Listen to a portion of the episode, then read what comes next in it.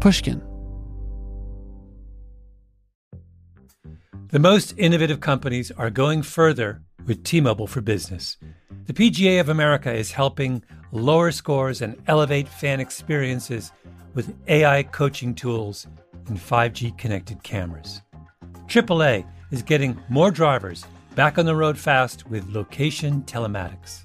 And the Las Vegas Grand Prix is powering race day operations with 5G connectivity, giving fans an experience at the speed they deserve. This is accelerating innovation with T-Mobile for Business. Take your business further at t-mobile.com/now. Did you know some travel credit cards offer 10 times points on your spending? Don't miss out on big rewards for your next trip. NerdWallet lets you compare smart travel credit cards side by side, curated by an expert team of finance nerds. What could future you do with better travel rewards? A free flight? A room upgrade? Don't wait to make smart financial decisions. Compare and find smarter credit cards, savings accounts, and more today at nerdwallet.com. Reminder, credit is subject to lender approval and terms apply. NerdWallet, finance smarter. If your business needs a new application, then developers will have to write code, a lot of code.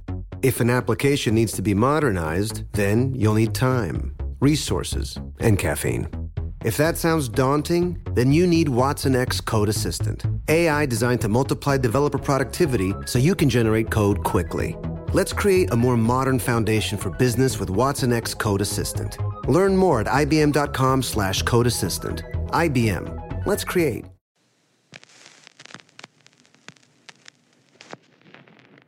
It's not lost on me that I am a descendant of people that survived the Middle Passage.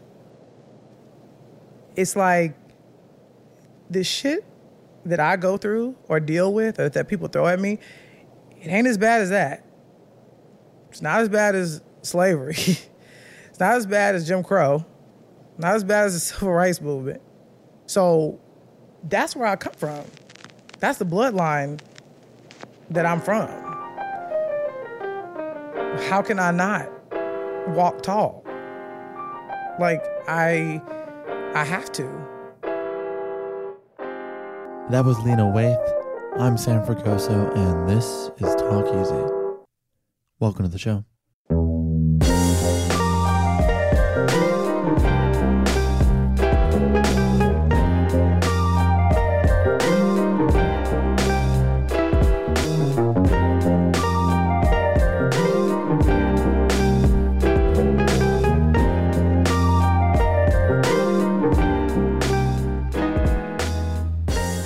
Hello, everyone. Welcome to the podcast. I am Sam Fragoso. This is Talk Easy, and uh, we're continuing our ongoing series of uh, throwback episodes.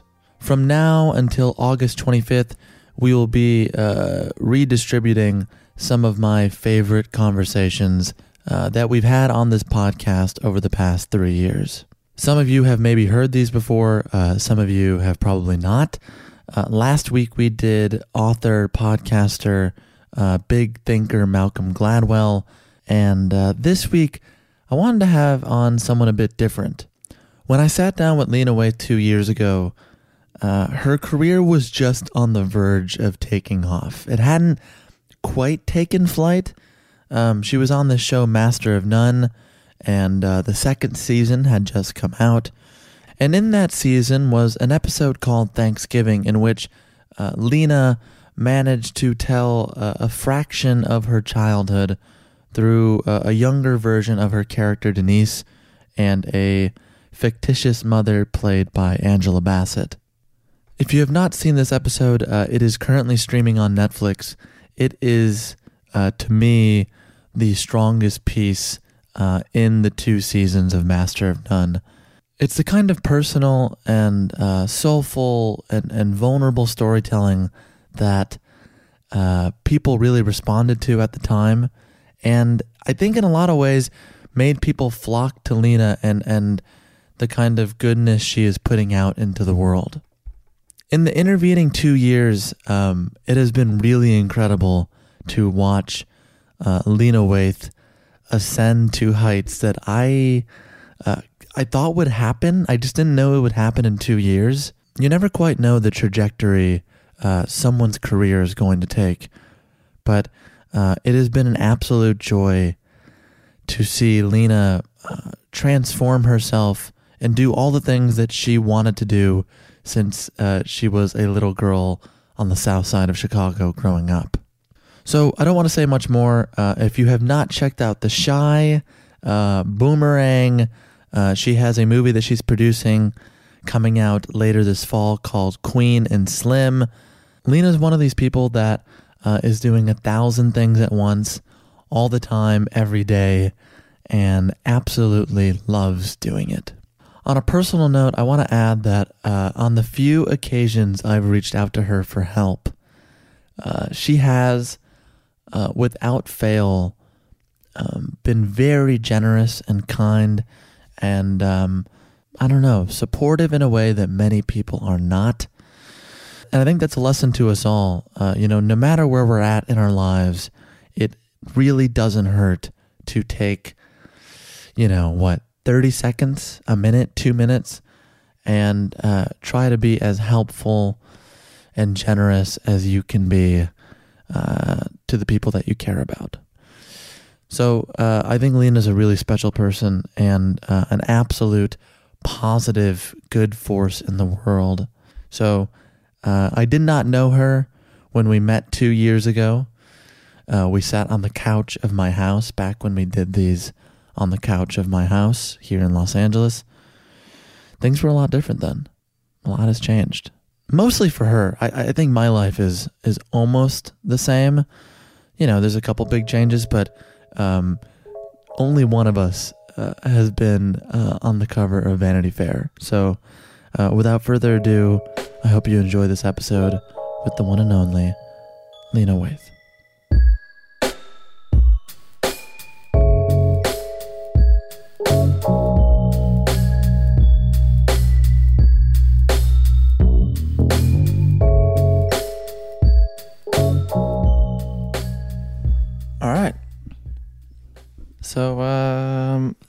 So weird that I can like this is great that I can hear you like this. This is I know you sound very sexy. Mhm. Really? Yeah. Now, it's weird that that I don't take that as it almost it's like a neutral comment coming from you. Is that wrong? Oh, is that because I don't date men? Yeah, but I don't mean that we're, st- we're starting up on the right foot here. Yeah, we are. No, man. Like But I can, can, we get into that because what does that mean? What why do I why do I have that response as like a straight guy? because like because because if I were straight, would that give you more of a tingle in your spine? It, Saying it kind of gave me a tingle anyway. Well, see what I'm saying? That's the thing.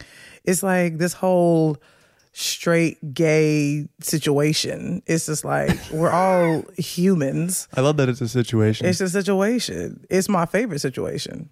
You know, I don't mind. Yeah, I love kicking off the shoes, can take your shoes off. You dude. These here's the tough thing. The Vans are comfy, man. okay. It's like that's the cool thing about it. It's like you ain't got shoes on.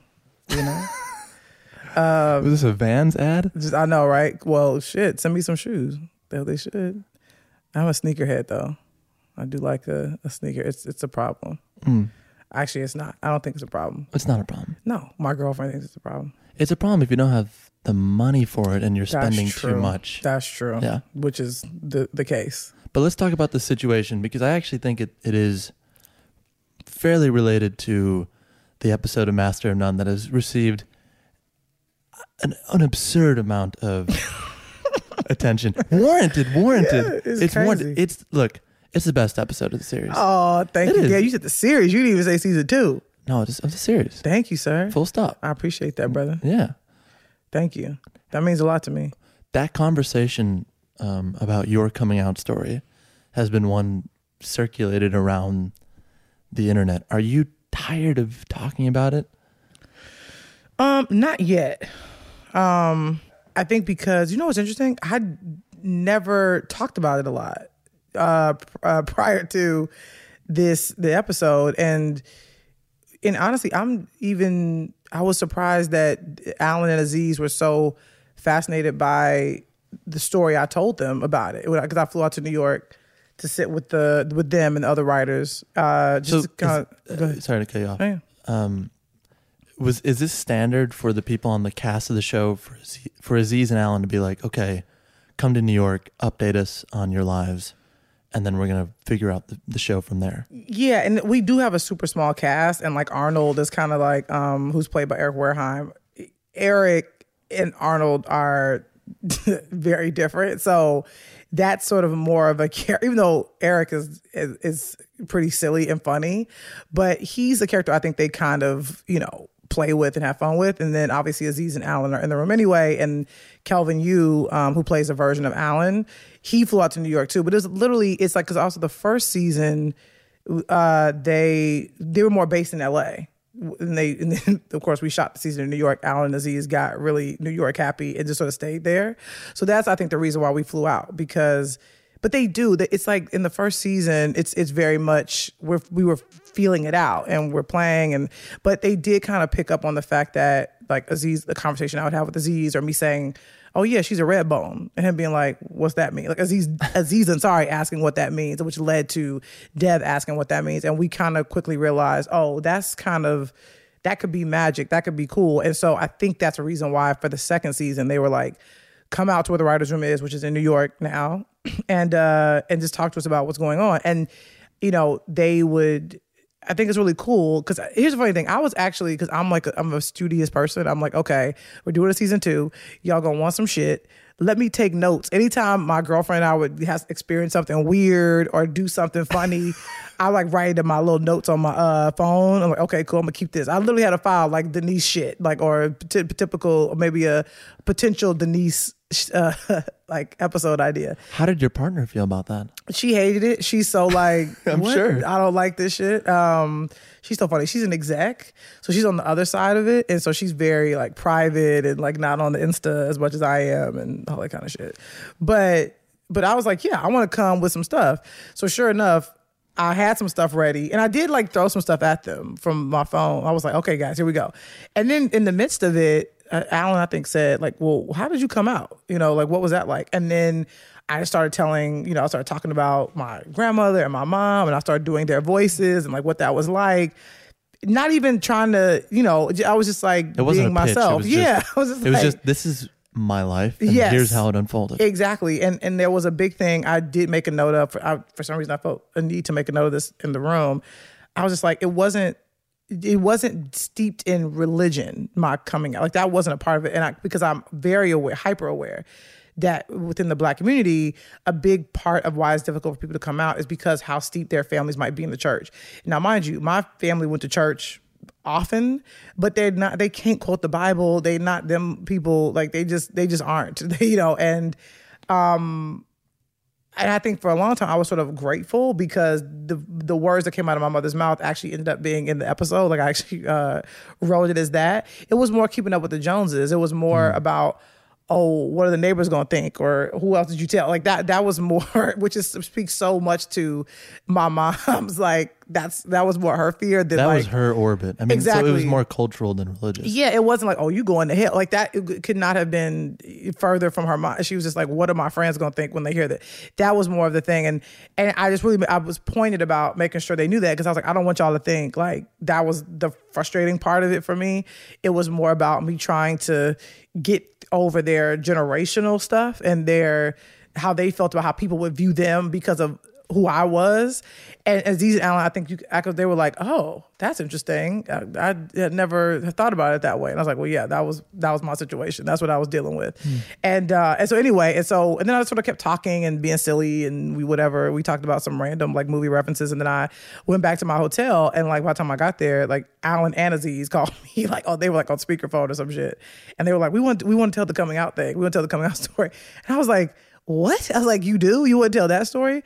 And they were like, yeah, like, would you be down? We know that's like super personal. And uh, but I was like, you know what? Yeah, like why not? Like, sure, let's let's tell that story. And then I got nervous because like, well, can you help us write it? And I was like, uh, I've already got a full plate, got a lot of shit going on. I trust y'all. Y'all go write it. And Aziz was just like, no. He's like, you're a you're a writer. I need you to help me tell this story. He said, because I don't want to get what you just did in the writers. room, I don't want to get that wrong. Um, because he was like, he was, it was, because he was like, it was so specific and all that stuff you were doing. He's like, I can't write that. He's like, I, he's like, I could write Dev in that. He said, but I can't write all that stuff. So I was like, uh, okay. Um, and uh, and I was, I was like, I don't have contractual obligation. All of that kind of stuff went out the window. And um, we figured out a time. I actually, I was in, I ended up being in London filming something, and then he ended up coming. Aziz came out to London, and and we wrote it. We went, we were in a hotel room, and we just knocked it out. So I say all that to say, it's been a surprise that I even did that episode, and even I don't, I'm not, you know, not to be cocky. I'm not going to say it's a surprise that we've gotten a warm reception, but I'll say it's been validating, you mm-hmm. know, because oftentimes when you're a person of color and you're in this town and you have a voice, it's often filtered through someone else's voice to make other people feel comfortable. And the fact that Netflix doesn't do that, uh, Aziz isn't about that life. And they were like, you know, we're gonna let you. And it's really, I was free falling. Like I wrote a, I helped write a script. I never got notes on it. like nobody said, what about this? What about that? So a part of me was like, okay, well, if this episode doesn't work, it's like they could literally point a finger at me. um, but and I just never even thought about it. I never thought about people's response in this way. I just always knew, well, this show, this episode is black as hell. It's honest as fuck. It's real. It's specific as hell. And I was like, hopefully people fuck with it. That's really, that's what I think that's kind of what, that's my mentality. I kind of have a, a rapper's mentality. Hmm. Like I'm gonna fucking go in the studio, give give give of myself. And if people fuck with the mixtape, they fuck with the mixtape. If they don't, you know, oh well. So this was the mixtape. This felt like my fucking, you know, uh, what, what, what, October's own. you know what I'm saying? Sure. You know what I mean? That could be good. You know what I mean? It's like that. That's what it felt like. It, it was like me getting opportunity to like just fucking get in there and uh and just speak my truth and and with no record label, nobody being like this is this is how we gonna release it. And so I just kind of kind of the fact that I could give it to people that straight with no tracer. And, and folks being like, yeah, we like this, we fuck with it in a real way.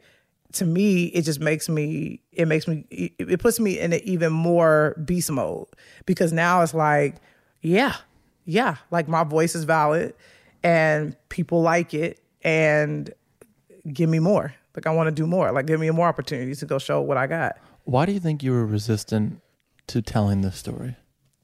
I wasn't resistant. I was resistant to adding another thing to my plate. Well, hold on. To do. Let me let me Yeah. correct. You, you, I know you had a lot going on, Uh-huh. but you, but you did lead by saying, "I haven't even been talking about this throughout my career." You know, when you were an assistant or Uh-huh. when you've been producing and writing, Mm-hmm. this hadn't come up, Right. and I have to believe it's a pretty significant moment or chapter in your life. Mm-hmm. There's, there, I, I, I don't know. I mean, am I wrong to think like you kind of didn't? It didn't come, not not naturally. You didn't want to go into that chapter. You didn't want to revisit it. You you know what is interesting? I think a big thing for me was I'm very interested in queer stories, particularly queer stories from people of color and their perspective. But a big thing for me is I like the idea of jumping into that queer person's life post coming out. Like that to me is so interesting. Like I feel like there's so much you know, attention paid to, okay, well, how, what was it like when you came out? To me, it's like, I want to see that person's life just like after that awkwardness, like after they've, you know, come out to themselves, come out to their family, and now what's their life like as they're swagged out, dating people out here, you know, doing their thing in the world. So I think that's always been a big thing for me and just in my artistry. Not that I don't like it. Like I love Pariah, you know, um, so interesting because there is there's not a coming out scene in Moonlight, so to speak. Um, although you're watching him uh, learn about his own sexuality, sort of in a very quiet way, which I really love because that's what it looks like and that's what it feels like, honestly, in real life. You're What the internalizing? yes, you're you're you're wondering what's going on with you, not what's wrong with you necessarily. You're just wondering there's something different about me, and I'm trying to wrap my brain around it. Do you remember when that happened for you? Ooh, I was really young. I remember watching Barney. I remember seeing the girls on that show and being like, because I was about their age, and I was like, oh, she's cute. And there's a character Tasha, and I was like, she's cute, because that's around the, you know, like your your kids, they have crushes and they like each other. So at that age, I knew something was like different about me. Mm-hmm. I don't like saying wrong or off. Different. Um, well, wrong or off is not accurate. Right. Exactly. You know, so that's as early as that. Now, mind you, the weird thing is when you're a kid, you don't know much about that all that stuff. So that's why it is such a slow burn because then you become a teenager and then you're like, okay, I'm dating guys because I feel like I'm supposed to, but I'm not really into this. See, that's what I was interested in because the the experience of being attracted to someone Mm-hmm. happens, you know, for pretty much everyone. Yeah. I mean, there are people who are asexual, but that, Sure. Mm-hmm. that that's their thing. Um, but I remember that first girl that I was like, oh fuck, like she was in, I was in fifth grade, It was- Right. And there was, I remember her name. I'm not, No, is she gonna we gonna give her a shout out? I mean, is that happening? we'll call her Maggie. Okay, because I mean, there's a world in which this is the rom com. She hears this and is single and texts you. Look, or reaches okay, out. her name was Maggie Riley. Come through. Of course Everyone, it was. everyone liked her. This is not this is not breaking news. Anyone who listens to this, they're gonna be like, "Yep, we all Maggie. we all had a crush." Regardless of of straight, bi, queer, everyone had. Most people, you know, that's what I was saying. Is like everyone's had that experience where they first felt attracted to someone else, Mm-hmm. yeah, and I guess I was wondering, like, you've had that in Barney, but that's that's fiction, right? That's right, like, right, right, right. what was the, you don't have to name the person, but do you remember like a grade you were in where you're like, oh shit, I, I think that girl's cute. Like, oh, she just finished that math test early. Um, I'm trying to think. I actually, I'm trying to like.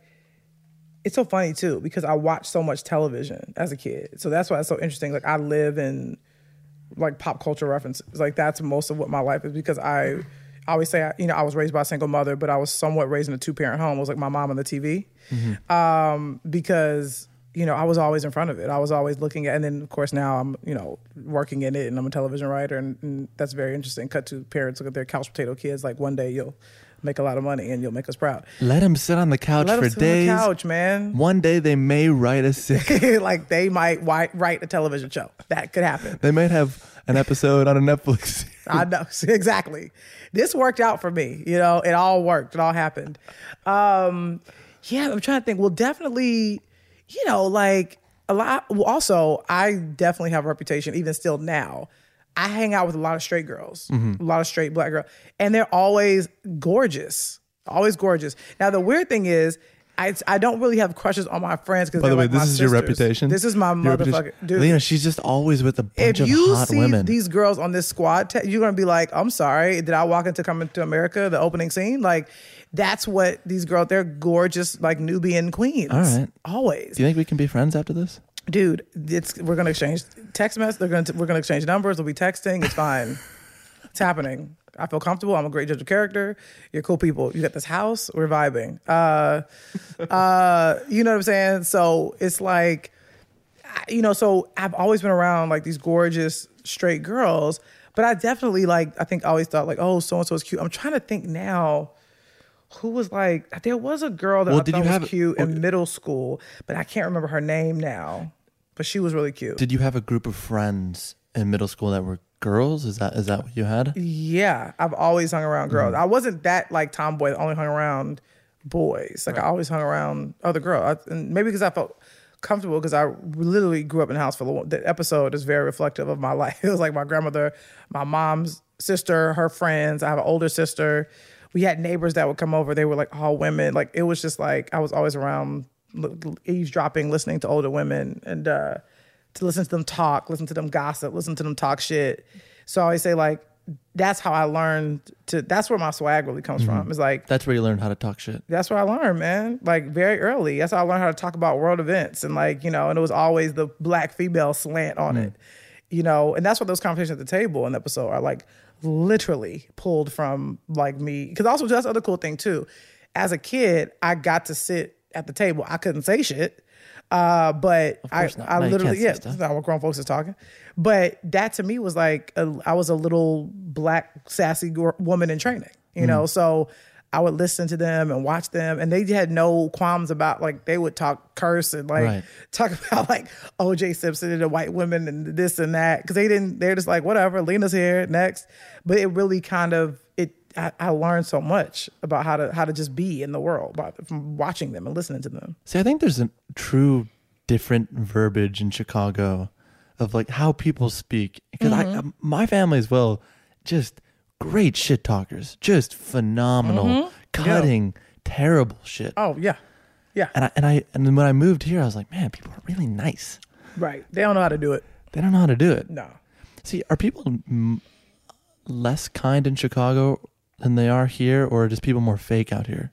people are more fake out here. I think people are more passive aggressive. I hate passive aggression. Me too.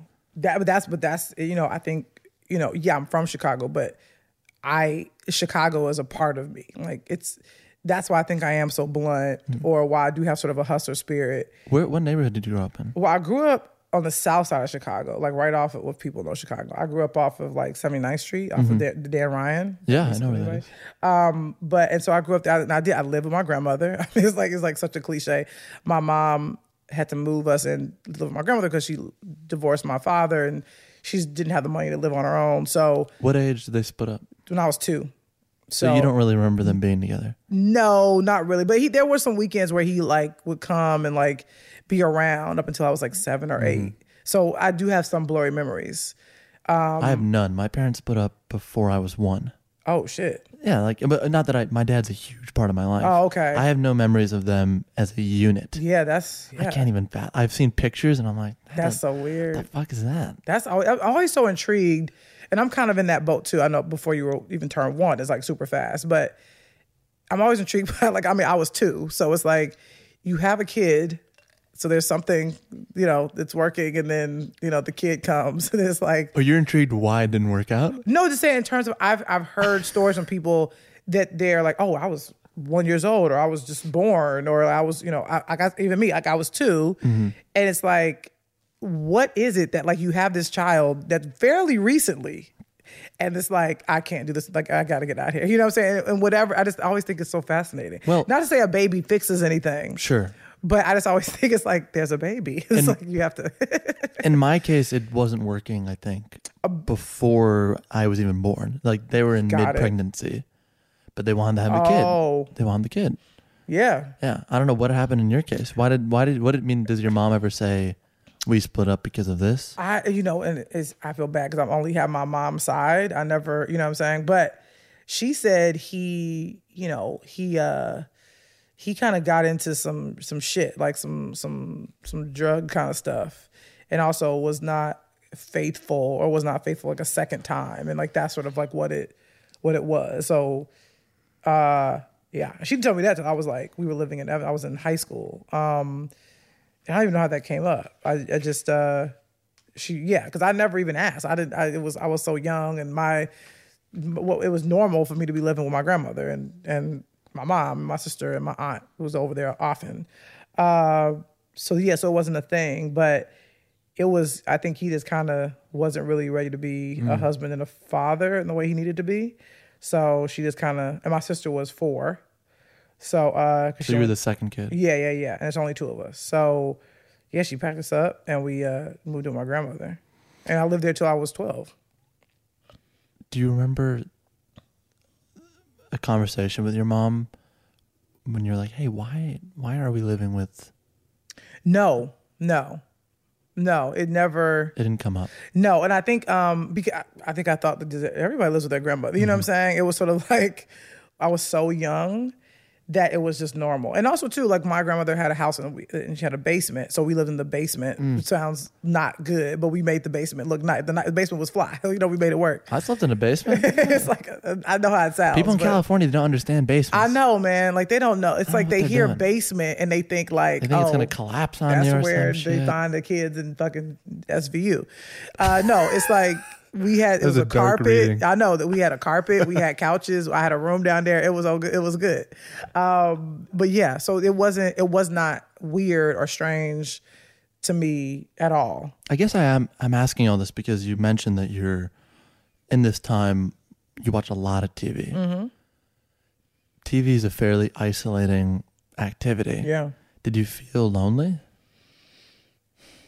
No, I think because I was so obsessed with these certain television characters. You know, like I was really obsessed with the Cosby Show, really obsessed with the Different World, and and that's the other thing too. It's like I came up, I was very lucky, you know, in terms of generation I grew up. Like I would see black kids on television, you know, watching Family Matters, you know, even watching Full House. Like I remember like Tahj Mowry being on Full House, like the little black kid, like mm-hmm. watching. My mom would take me to go see. I'm sure to go see Eve's Bayou, like seeing Jurnee Smollett, who I'm now friendly with, which is crazy, and looking at that.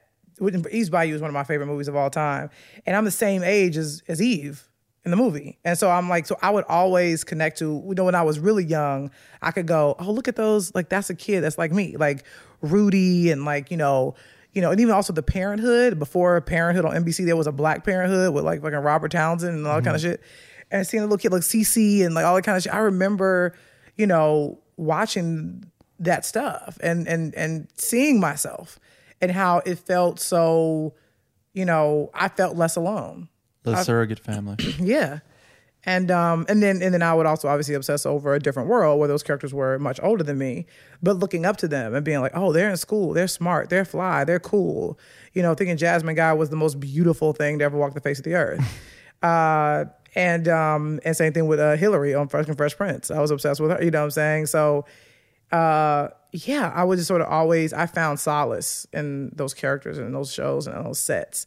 Those like brightly colored sitcoms and you know and then as i got older i watched martin like relentlessly and living single and uh and just like tried to mimic them and like say they're you know they say a line i'd say it back to the tv it just felt very comforting Mm-hmm. I mean, eventually you grow up and you're in high school, and what what is your, your you went to Evanston Yeah. High School? What what is your life like there? I know you said you were dating guys. yes well i dated a guy which ironically turned out he's a homosexual as well like he came out to me he came to visit me uh when i was at i, I moved out here and uh, he was still living in chicago and and I was like, why are you? Well, I was excited he was coming out to visit me because we were like really close. I mean, like we dated like all of high school, went to prom together. Like, so we, we were just like, But so what was was it not sexual? Not at all. There was like no kissing. There was no nothing. But I didn't. But honestly, a lot of people think I'm lying or think I'm crazy. I swear I did not get. He was not effeminate. Nothing. Like there was no sign. I was the obvious one. I was walking around looking like freaking vintage Queen Latifah and set it off and hmm. the brat. Kid you not. Were you killing it in high school? You know what? A little bit. A little bit. Mm-hmm. Because like I was Because anytime I hear vintage Queen Latifah, dude. I was because also too. you're I talking was about like rapping Queen, Queen Latifah. more like Cleo, Queen Oh, Latifah. that's I was very. I even had the cornrows at one point. It was such. I was like more butch in high school than I am now. It was crazy. But the thing was, though, but the, the- and I will say, I have to say, being an obviously gay teenager, even though I was not out or whatever, it's easier, I think, if you're a girl, a little bit, because I was very uh, tomboyish, wore baggy clothes, that whole thing, and did not get shit for it. Like people were like, "Oh, okay, you know, all right, that's Lena. She just, you know, she dresses like, you know, like a boy. So what?" Is there's a weird thing because I think people assume, "Oh, it's a phase. You, you know, you'll get older and you'll be wearing skirts and stuff like that." If you're a guy, because we had a guy who I, who you know, big shout out to him. His name was Chris Jennings in high school. Um, I think we to middle school, middle school together too. We're friends on Facebook. He recently like wished me happy birthday on, on Facebook. And he, and here's the tough thing: he couldn't. hi- He was very effeminate, and it's a thing that like it was in his body. He he, he couldn't not be that. And I remember him being just like tortured, you know, because he's a black. He was a black kid, black boy, very thin and effeminate, and you know, and people just gave him such a hard time as kids do, especially in high school, especially during that time. Even though people think like, oh, it wasn't that long ago. I'm like, yeah, but you know, we've uh, progressed a little bit. Um, now, mind you, even still, I think there's a world in which if you're that and you're in a black neighborhood and you're gonna you're gonna get shit. Uh, if you're in Brentwood, they may be like, okay, whatever. Uh, but he got a really hard time, and kids would just walk by me and like, and I was obviously freaking gay. I mean, and not to say that okay, if your daughter's wearing baggy clothes, it, it could be a phase, but it's just I just thought how interesting that was and i remember looking at him and also at that point like knowing my freaking truth i think i it, it not completely but knowing but you didn't. You never. I guess you know. You never articulated your truth to this guy. no well no well he i'm trying to remember and now now my memory is like sort of on the test i'm trying to remember if i oh you know what i did i came out to him first and um and then like maybe the guy a you were dating. Yeah, but but this was like we weren't dating anymore in high school. Like uh, like we uh, when we went to college, we were just sort of like best friends. We always you know texting, calling, whatever. And then um and then and we remained really close when I moved out to Los Angeles. Uh and I told him and then like a year or a year and a half later like he came he, he came out here literally to tell me because we were so he, he's like I'm not gonna do that over the phone. But um It's fascinating. You had a crazy. relationship in high school where there was never a conversation of like, "Hey, we No. don't kiss. We don't." I mean, it became that was a, it was a, we would have conversations with our friends about it, like not with each other. Because they were like, "What the fuck? Like, why are we not like moving forward?" Because also, you know, in high school, people are like going ham. They're like Yeah. doing all kind of shit. And I was like, Is that what's happening at your high school? well, yes. We had a couple. We had multiple pregnancies at the uh, the graduation. It was like a whole thing. I did a little paper about it because it was like so many. And most of those girls were African American. Um, and uh, yeah, I was just sort of because you know they just not knowing or knowing. That's the thing. Like you know, trying to you know find try to create something that that's theirs. You know, that's the whole deep dive. But yeah, I was aware. I was happy where I would talk to my friends about it. I think he talked to his friends because you know we both had friends that were like, you know, kissing, canoodling, doing all kind of stuff, and and I really wish somebody would have just you know like pointed at both of us and like both of y'all are gay as hell. Although you, him, you wouldn't have known. I mean, he was like any other teenage black boy wearing like FUBU, you know, Jordans and like all that kind of shit. So, but for me, it was like painfully obvious. But like that's the thing, like nobody, I didn't have anyone to go. You should take a look in the mirror and really go on a spiritual journey. Uh, was it actually painful? No, it was just it was more it's it's sort of a it's a surprising thing. You're like, "Oh, okay." So I'm it's like it's also daunting too. Cuz you're like cuz then when you realize that you're like, "Oh shit, I got to come out to people. Like I have to I'm going to live a different life. I'm to go to gay clubs rather than straight clubs." It's like those things I was sort of thinking about. I was like, "Oh, my life is to be different." In these ways. And then also do you too, you have to mourn. It's interesting because people always say your parents have to mourn the straight life they dreamed about for you, but you kind of have to as well because you are we're and we live in a heterosexual society. Um and you, you know, convince yourself like, yeah, like I could be like I'm I could be straight, I could do that. And then when you realize like, nah, I can't, then it's just sort of a, a big wave of oh, so my life is going to look n- not like everybody else's. And that does take some getting used to for your own self, for, your, for yourself. But you have to kind of wrap your brain around how your, that your life is not going to look like everybody else's. And that is, that's a, that's a bit of a weight on your chest. Even though once you get into it, now it's like, oh, well, yeah, yeah, my life looks different, but, but at the root of it, it's, I have the same, you know, deal with the same stuff and go through the same things as everyone else. Mm. But when you're realizing it in college, I mean, some people earlier than that in a real way, you start to go, oh, well, okay, my life is going to look different. So does it happen for you at Columbia? The reality, yes. You know, the real reality sinking in of like, okay, I can't like keep pretending to be something I'm not. And then when I moved to Los Angeles was when I was like, oh, because also too, it's like I didn't have any family out here. I like I didn't know anyone, and so So you do two, three years at Columbia, I do four. four years, Yeah. but you but you move for the Oh, yeah. second half of yeah, the second half. Of, yeah, in yeah, 2006. yeah. Yes, that's true. I, I did the semester in LA out here, so um, and here, and that's why I think I and also too. I've lived here since 06. so so I feel like I'm, you know, half of me, half of my identity is wrapped up in this city, even though the beginning of who I am in Chicago, but I've learned so much about myself. I fell in love, I met my true love out here. There's just I found success and like a career and a village. So hmm. LA is is a huge part of who I am as well now.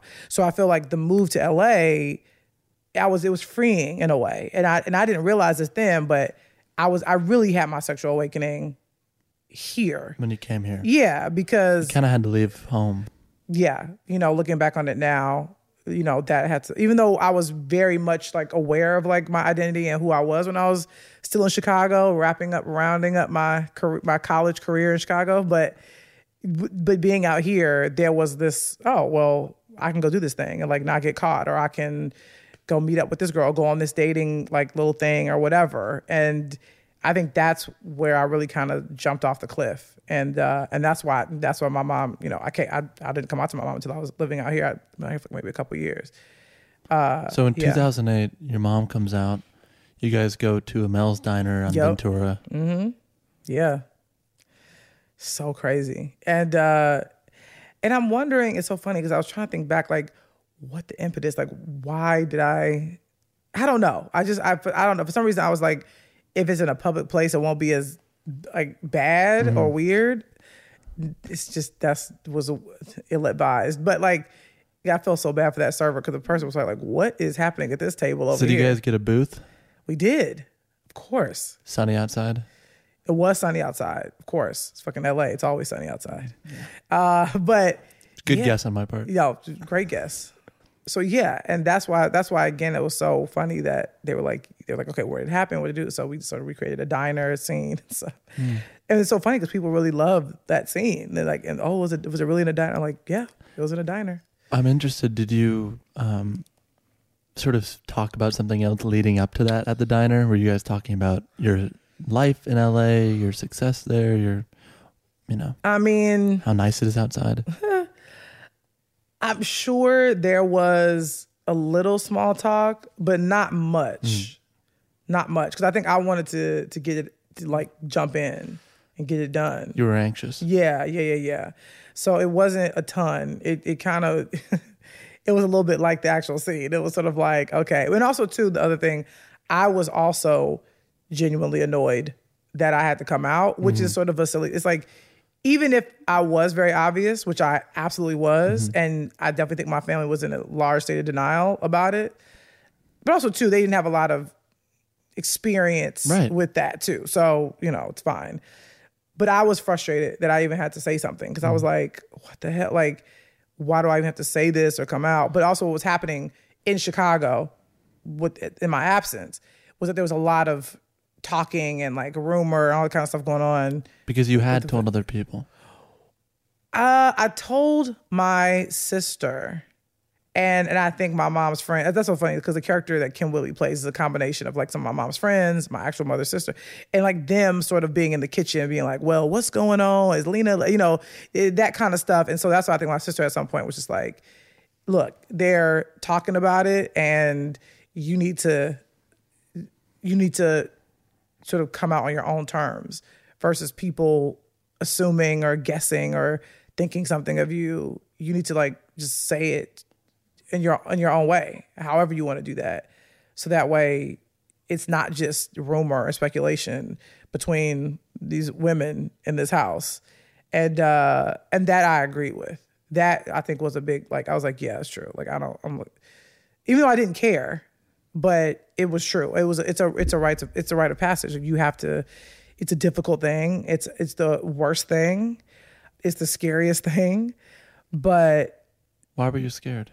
I mean, here's the thing. Even though I know sh- my mother would not have like disowned me or or said I never want to see you again, but here's the thing. You don't know. You don't know. You literally, and that's what I was trying to describe some the, the coming out process to somebody. It's basically you have to mentally prepare yourself for everybody to go, okay, I don't like that, I'm out. So that's what you have to kind of, you have to build that up. You have to kind of prepare yourself for that because that could happen. Um, and so that's why it's sort of scary because you're like, okay, what what now? Like I said, okay, I said it. Now what? Now what happens? And so for me, luckily that didn't happen. But then it became this sort of awkward, bumpy thing of okay, well, how do I relate to you? What do I say? And also too, my mom was sort of still like hopeful that it wasn't the case, and that was frustrating. That it was a phase. Right. And that was frustrating, which I'm sure happens to a lot of people. But, you know, again, I just think she was just ill equipped to, you know, that's just something she didn't bargain for, you know, uh, and, uh, and there was just no rule book. And also just a, is a different generation and everything she represents in terms of like, she's very feminine. She, you know, cares what people think about her. So it's just, it was all those things wrapped up, and also my sister who was straight as a board. You know, who was like, so that so it's just like this thing of like, I don't know what to do with this. I don't know how to handle this. It's it saddens me, you know, and so it was just all those things, and uh wrapped up. And I think that's what I was, you know, when I when I said on the right episode, that's what I want to convey. Like, like not that she was evil or like said like was not trying to say mean things. Right. It's just she didn't know how to handle it. Right. She didn't have the tool set for it.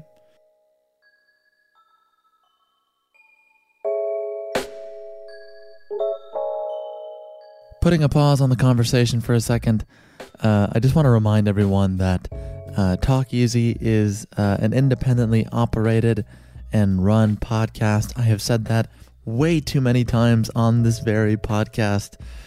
Um, it is just a, long, fancy way of saying that uh, everyone who works on this show, uh, myself included, makes no money from it. Everyone does it because they like it. And if you looked at the back catalog of this show, whether you looked at it on our website, on Stitcher, SoundCloud, Spotify, iTunes, you'll notice that we've been around for uh, three years and we have done over 140 episodes. You may have also noticed that in those three years, uh, you liked other podcasts that were not run by NPR, Panoply, um, Gimlet, the sort of bigger, larger operations that can fund and properly promote their shows. You probably also noticed that a lot of those programs do not exist anymore. That is not a coincidence, and in the interest of transparency, which uh, we strive for on this show week after week, I want to tell you that it is not easy to make a podcast for no money.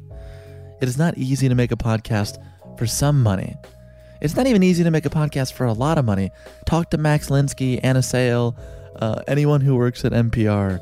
Uh, it's hard work to do these things every week. So, this is yet another uh, meandering pitch uh, for this show that uh, if it has ever meant something to you, if it has helped you, if it has inspired you, if it's just made you feel a little bit less alone on those car rides, which is primarily how I use podcasts, uh, it would really mean a lot to me and everyone on our team if you consider donating. To learn about how you can do that, uh, be sure to visit our site at talkeasypod.com slash donate. We are on Venmo at talkeasypod, and we are also on PayPal at talkeasypod at gmail.com. That's it. That's my pitch. Uh, I appreciate all of you listening. I appreciate many of you who have donated, uh, including uh, recently Adam Leishman for helping out the show. Uh, if you cannot make a financial contribution, the easiest way to help us out, really, and I, and I know I've said this before, share the show on social media. Share it with a friend, share it with a relative, send a friend an email, send a, a note to someone you you haven't talked to in a while about an interview that maybe reminds you of them. I've done that before. Is that crazy? I don't know. Anyway, um, thank you all for being here. Now, back to Lena Waithe. It's interesting because the uh, the contrast between your mom not knowing how to handle it versus your certainty and confidence. That that is something I'm like struck by in the 40 minutes we've been talking, but also the other interviews I've seen. Remarkably confident, and you seem so self assured about like everything in your life, and it's uh, it's impressive. It's it's it's. I don't understand it. I think it's incredible. Where does that come from? You know what? Interestingly enough, I think it comes from her. Though, you know, it's like uh even when shit is bad, you can't read it on her face. now, that could be deemed not the best thing, uh but that's what I witnessed, you know. And also I think you know, my grandmother, you know, who is a person particularly speaking about my mother's mom, who literally left the South, because she's from Arkansas and was not. It was not a fun time to be a black girl in the South at her when the time she was a teenager. She's like she literally got married to get the fuck out of the South. Like when mm-hmm. she was too young, her her my, my great grandmother had to sign her marriage like license to approve it, to approve the marriage because she was like, I'm getting the fuck out of here and I'm going to Chicago, and um and that's where she went and she stayed and she traveled and she was like this like fly person that even though she had kids, she was like, I'm not about to stay in this house. She's like, y'all know how to iron, y'all know how to cook, figure it out. I'll be back, you know. And so I do think I come from a line of women that rise like the phoenix, no matter what the scenario is. So I think being raised by the, you know, that's the thing too. I, I think because the, you know, God would have it that I would be raised in the house with my grandmother, which is the same house my mother was raised in, uh, and be raised in that village of people. Also, too, I, I was raised in a neighborhood where a black, you know, the the house across the street that I from us had a little a stick left by a burning cross because the family across the street was the first black family to move into that neighborhood. And so, but when I was there, it was an all black neighborhood. So it's like, then those were the people, and those are my neighbors, the Watsons. I won't forget them. You know what I'm saying? Like, that's the community I grew up in. So I just kind of, I think it's more so, it's more stemmed from, you know, from the people I was around and from from whence I came, you know. And I think there's also a thing I'm very much connected to my history. You know, I haven't done the whole ancestry.com thing. I don't know what part of Africa my, my, my ancestors were kidnapped from. But I'm it, it's not lost on me that I am a descendant of people that survived the Middle Passage. It's like this shit that I go through or deal with or that people throw at me, it ain't as bad as that. It's not as bad as slavery. it's not as bad as Jim Crow. Not as bad as the civil rights movement. So that's where I come from. That's the bloodline that I'm from. How can I not walk tall? Like I I have to. Just as a as a salute to them. I feel like they deserve at least that. That if they have to go through all that, that like I shouldn't when I walk, I shouldn't bow. That was a good answer. And what about God? Well, without him, there is no there is no me. It's like they there is like I believe that my steps are ordered. I remember always hearing that, you know, when I did go to church, I listened. I'll say, you know, my mom tried to she was a little sporadic with it, but uh she she she she got us there when she could. Um but I did take I took in a lot and I know she would probably be happy to hear that, you know, if she ever listens to this podcast, although I don't, don't think she knows how all that works, but that's what I remember is that my steps are ordered even when I feel like I don't like where I'm walking or what I'm walking through, there's a reason why I'm walking through it. There's a reason why he would have me be on the path that I'm on. And also a thing I remember where there's no vision, the people perish. Like I remember listening to that. And also we would get like sometimes my mom would buy cassette tapes of like the sermons and I would listen to them in my room on headphones. Like again, again, there's a particular pastor that I really liked. Um his name was Winston, Reverend Winston Johnson. And um I remember he, that was one of his favorite passages where there is no vision, the people perish. And so I would always say it to myself again and again, where there is no vision, the people perish.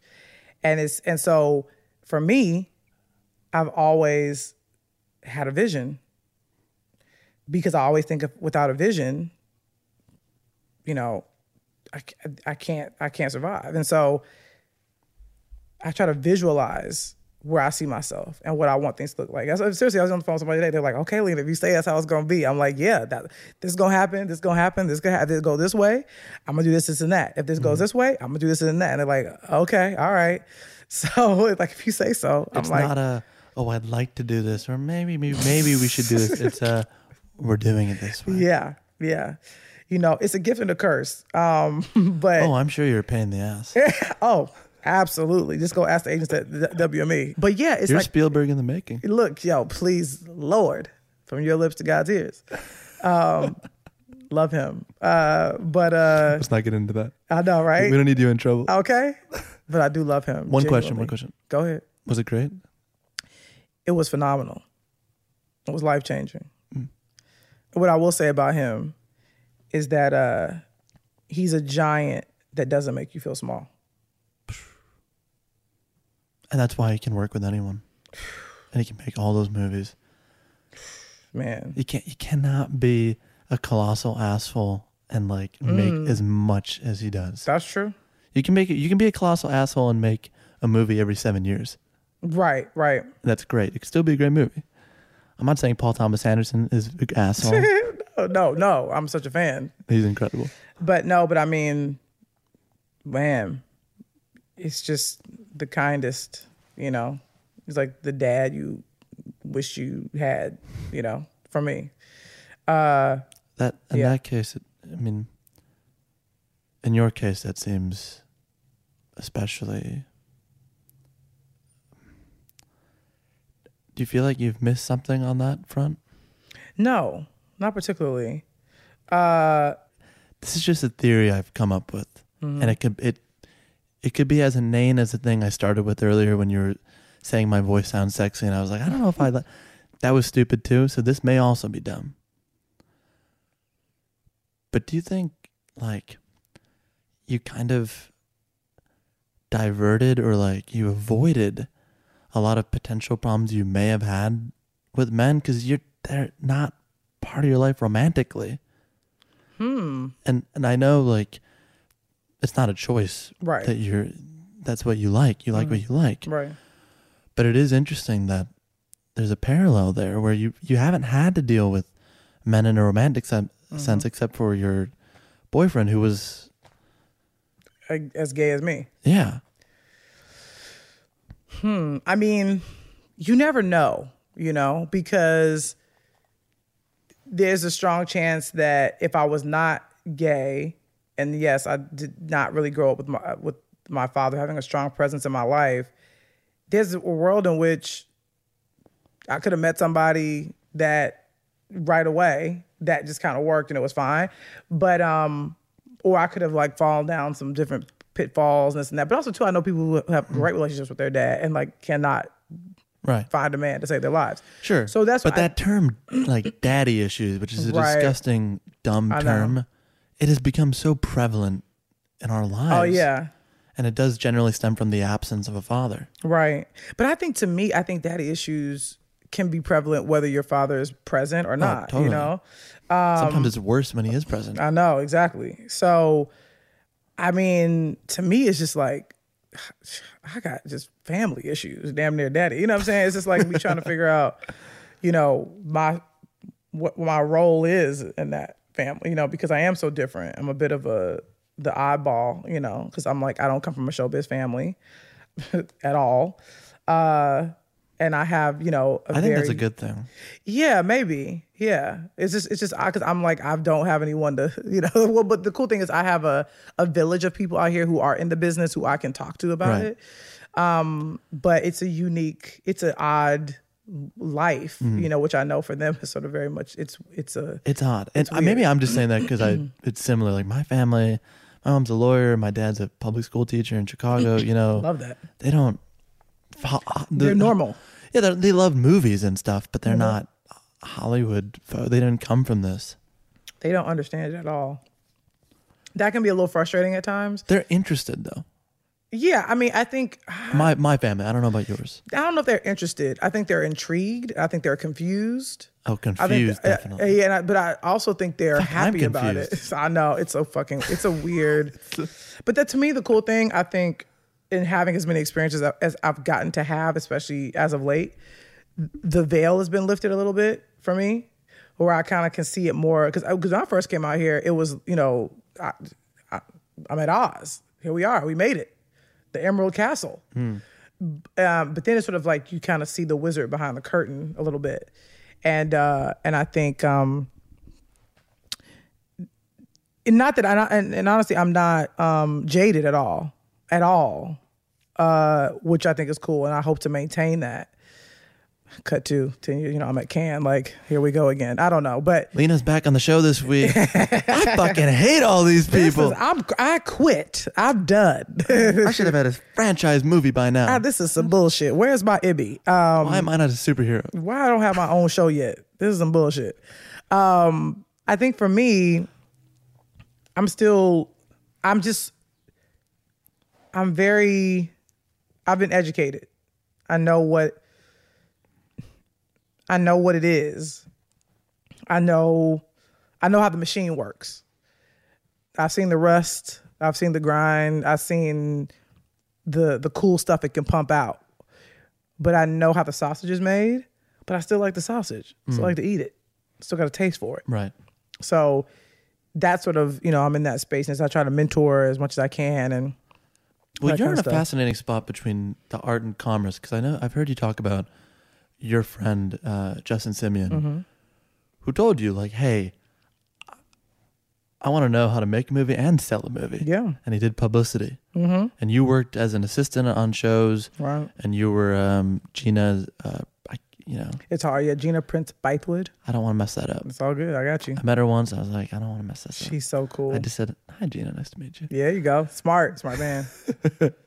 She's so fucking good. Beyond the Beyond the Lights is incredible. right? So, for context, why don't you tell? You were an assistant. Oh, I was Gina's assistant. I was her assistant on during post on The Secret Life of Bees. Secret Life of Bees. and then and I just kind of stayed on. I just you know I be I was my goal was to be like the best assistant ever. Um, and you've, I mean, it sounded like you were like, that's family now. Oh my, uh, yeah, no. I tweeted her today because there's an announcement she's doing a Marvel movie, uh, and I was like, she's my end call my industry mama, and then she always jokes and said, "Well, I had you in my teens." I said, "Okay."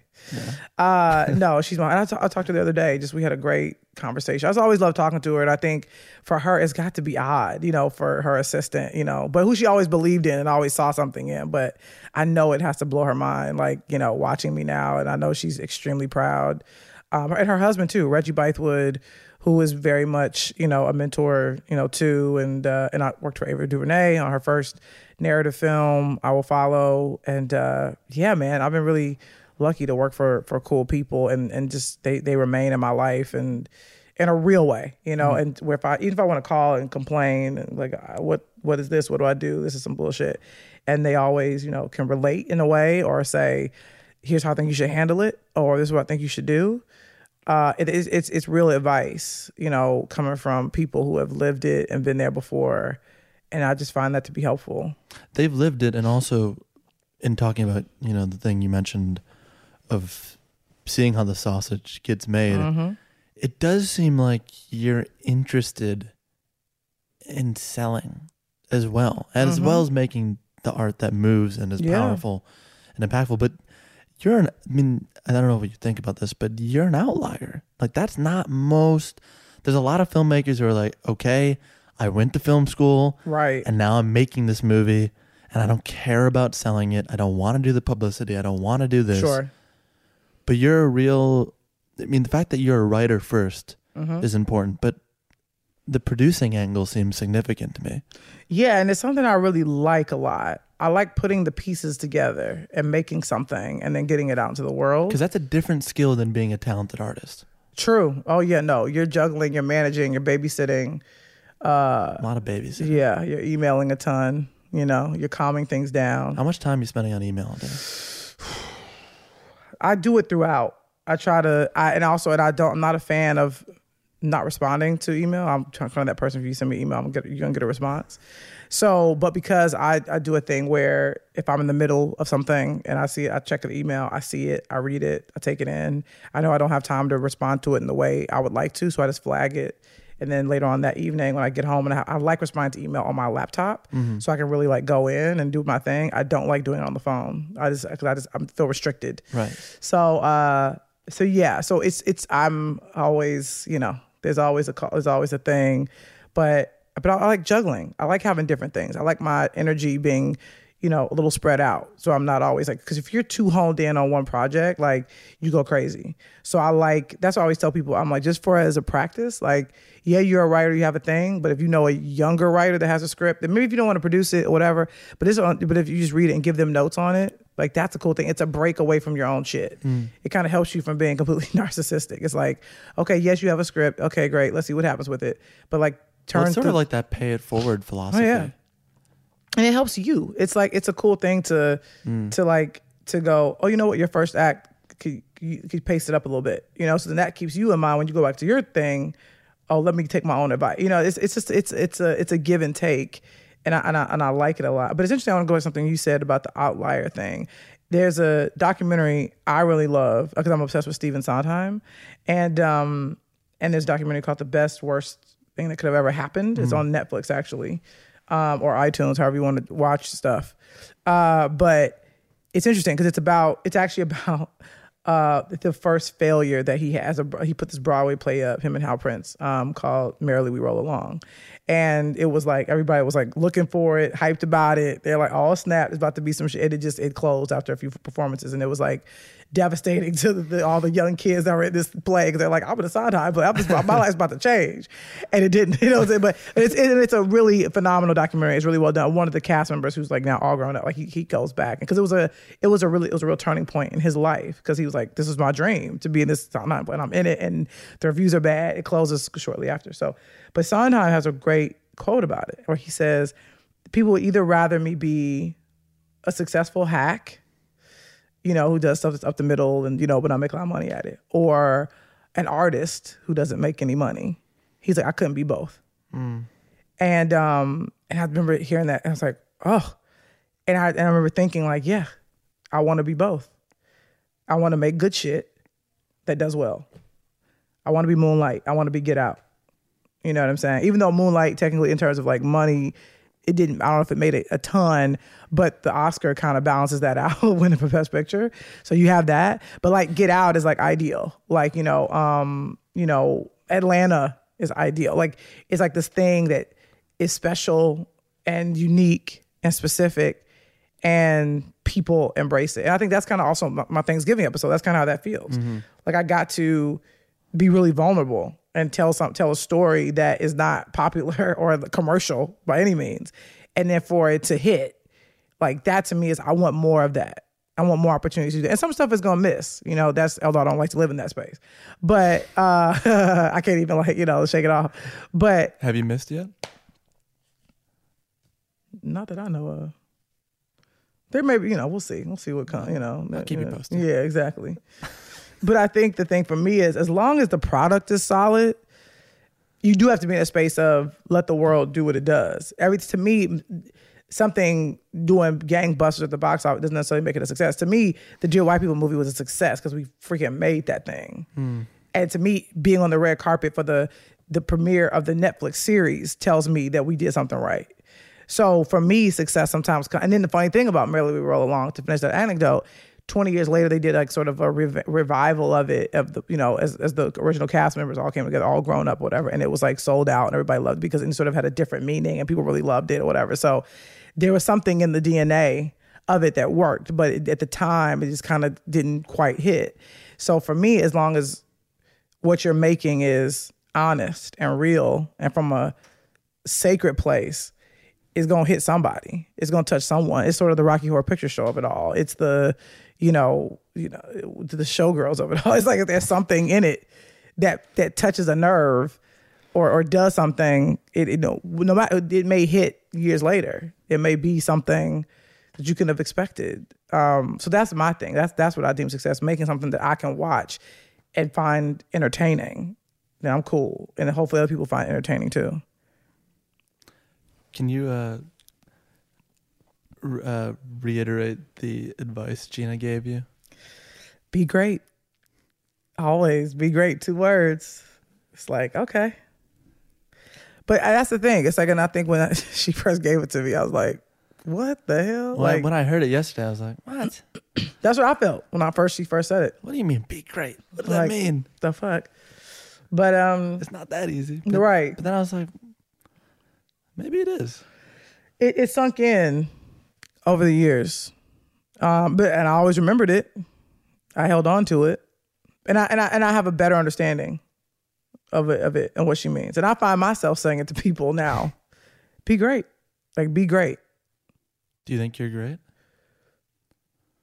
I think I'm working toward it every day. I think I'm, I'm pretty good. But I'm always trying to be great. I want to be the Jordan of television writers. You know? I love that. it's like I always want to be working and striving and shooting and fighting and clawing and to be the best that ever did it. You know, I want to leave a legacy. I don't only love the idea of you being the Jordan of television writers, which is a great concept in my head, but I love that you're willing to say that. Mm-hmm. Maybe that was what I meant by the outlier. Mm.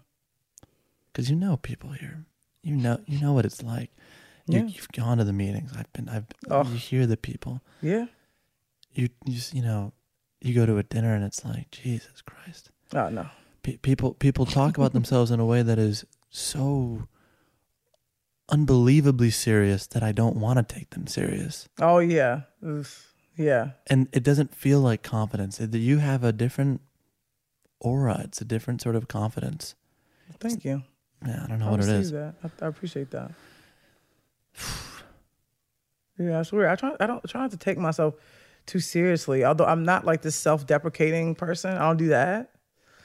I just am very aware of my purpose and trying to fulfill it always. It's interesting because sometimes one uh, I know in an interview Oprah did might have been with Larry King possibly, and he asked her what was her greatest fear, and she said not reaching my fullest potential. I I I, understand that. Like, I just want to do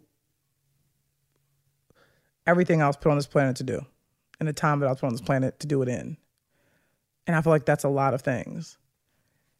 And I'm like, always, you know, so funny because my girlfriend makes fun of me because I wake up and I'm like, ready. I'm like, let's go, let's go. She's like, "Huh? wait, hold on, breathe. Let's let's slowly come into the day. But I'm just like, I'm just like ready to fucking go. Like, what are we doing? Like, and not in a way of like, let's go take a hike. I'm like going like, okay, so let me talk to the manager. Where are we at with this? Where are we at with this deal? Uh, what's going on with this thing? You know, checking in with you know a writer. So you're gonna give me a script this Friday? Okay, cool. I'll read it this weekend. Like, I'm just I'm just like, it's it's also to people say, what do you do for fun? What are your hobby?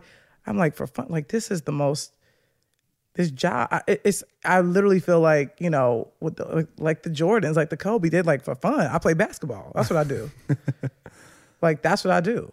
Life is work. Yeah. Work is is life. life. Come on.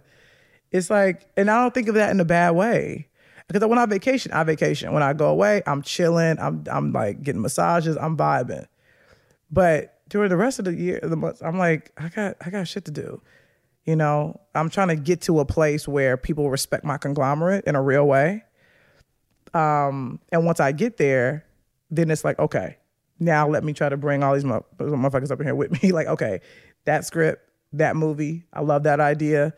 Are you down? Are you into it? Okay, cool. Let's get like let's get the deal made. Let's get it closed. Let's let's let's talk about production. Let's get into casting. Let's let's get it popping. Let's get going. Because that's the thing to me. It's like empires don't build up; they build out. You know, so it's like you think about Oprah. She making money off Rachael Ray, Dave Burkus. You know, you know, Dr. Phil, Iyanla. You know what I'm saying? It's like that's where most of her checks coming from. I'm smiling because I'm happy here. So I'm just I'm not laughing at you. No, I'm like, I'm just saying, like, that's my blueprint. You know, it's like, yeah, she started with the seed. Like, okay, here's my thing. Okay, now who can I, who can I help? Let's let's let's. Okay, now you get a show. You get a show. You get a show. You get a show. They all under Harpo Productions. You know, so while that person's living their dream, they cutting her a check too. You hmm. know, it's like that's that's the best of both worlds. what could stop you? Not a damn thing. It's exactly the answer I wanted to hear. Lena, thank you so much for coming on. Thanks so much for this lovely conversation, man. It was good. This has been great. All right, so long. So long.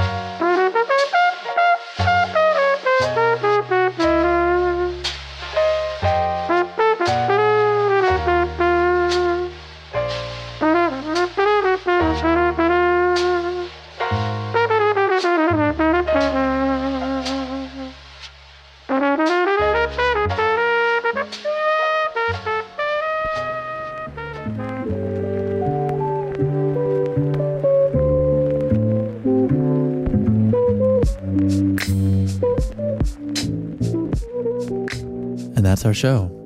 I want to give a special thanks this week to Lena Waithe. If you'd like to learn more about her, you can visit our site at talkeasypod.com. Also on the site, you'll find a back catalog of every episode that we have done over the past three years.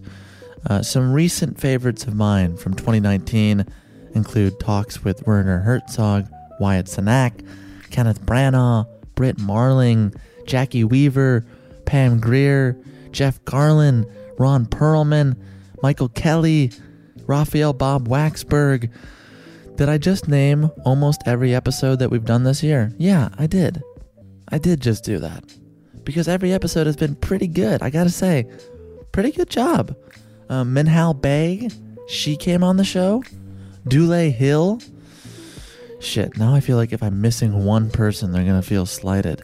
Chaz Ebert, Alex Ross Perry, Vincent D'Onofrio, Bill Pullman, Sean Kingston, Tayarisha Poe, and Mary Holland. God, I'm so sorry, Mary. It took me so long to find this. Um, anyway, uh, oh wait, and there's Matt Walsh and Keith David. Okay, you know what? I'm sorry, Matt Walsh, Keith David. You guys are wonderful. Um, I'm sorry. I am in a shockingly good mood today. So, um, on that, if you like the show, uh, please consider sharing it on Twitter, Instagram, Facebook at Talk Easy Pod. Do people still use Facebook? My mom still uses Facebook. I don't know if that's a good sign. Um, anyway, we will have new episodes starting August 25th, uh, but in the intervening weeks, we will continue releasing some of my favorite conversations over the past few years. So uh, stay tuned for that. As always, the show is executive produced by David Chen, graphics by Ian Jones, illustrations by Krishna Shenoy. Our social media is by Gani Zur. Our associate producer is Caroline Ribick. And uh, our producer is the one and only Neil Innes. I'm Sam Fragoso. Thank you for listening to Talk Easy. I will see you back here next Sunday uh, with one of my favorite conversations that we have had on this show. Until then, hope you have a good week. So long, everyone.